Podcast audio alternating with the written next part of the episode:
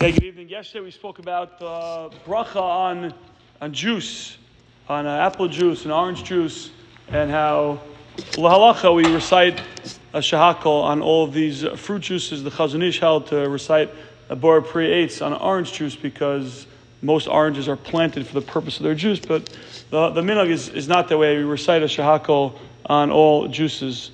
The poskim discuss whether um, coconut would be different. I don't know if it's called coconut juice, coconut milk, coconut water. Apparently, on some uh, nice vacation spots, you could uh, get a coconut and stick a straw into it and uh, drink it. Is that different? Why would that be different? It's, it's part of the fruit.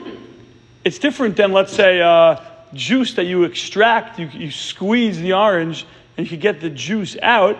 Here, it's part of the pri. So, Reb Chaim Naeh, who's most famous for his uh, position in terms of the size of, shi- of shiurim, machlokes, the Rabbi Chaim Naeh, and the Chazon Ish.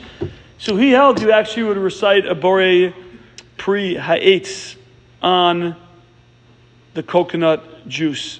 You'd make a bore pri ha'etz. Why? It's unlike the other fruits where you're extracting, that there the Gemara says it's zeya ba'alma, it's moisture, it's sweat, it's not part of the fruit. But here, kevon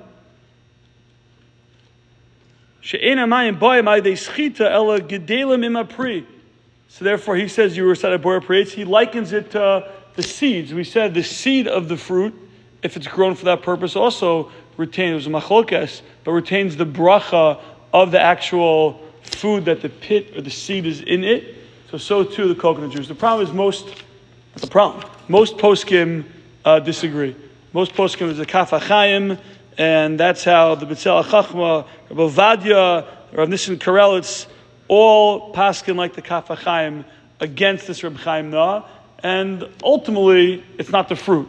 It's juice that's in the fruit, but it's not the fruit. The ikar is the fruit. It happens to me that I saw online at the OU website says that the bracha on one who drinks the coconut juice would be um, a eitz, not a shahakol. I didn't have a chance to, to I would email Rabbi, Rabbi Gersten. I emailed Joel's son, who's a brilliant Talmud and knows just about everything about everything. Um, so he works at the OU. I didn't have a chance to ask him yet why they went with Reb Chaim Naeh when it seems like the majority of poskim say to recite uh, shahakol. That's uh, point number one. Point number two is interesting discussion. If let's say you, if you suck the juice out of a fruit, so what is the the bracha? Let's take watermelon.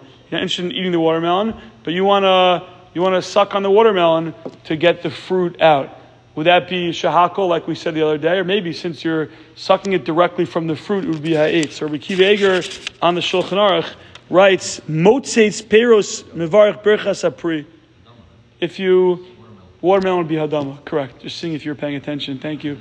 If you suck the fruit, you would make the bracha of the fruit, even though you're drinking. That's what Rabbi Akiva says. The Kaf HaChaim says as well. Then the Kaf HaChaim says that's only if you're chewing on the fruit to get the juice.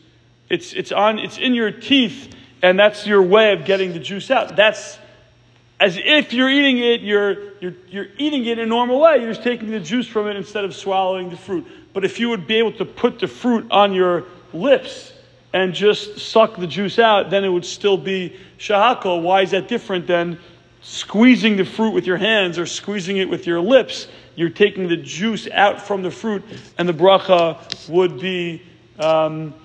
We should be zochet to sit on a nice hot day and uh, drink some coconut from the straw. And if you follow OU, the OU says to make ha'etz. It seems like a chiddush to me when most poskim say shahakol, but you'll ask your local Orthodox rabbi.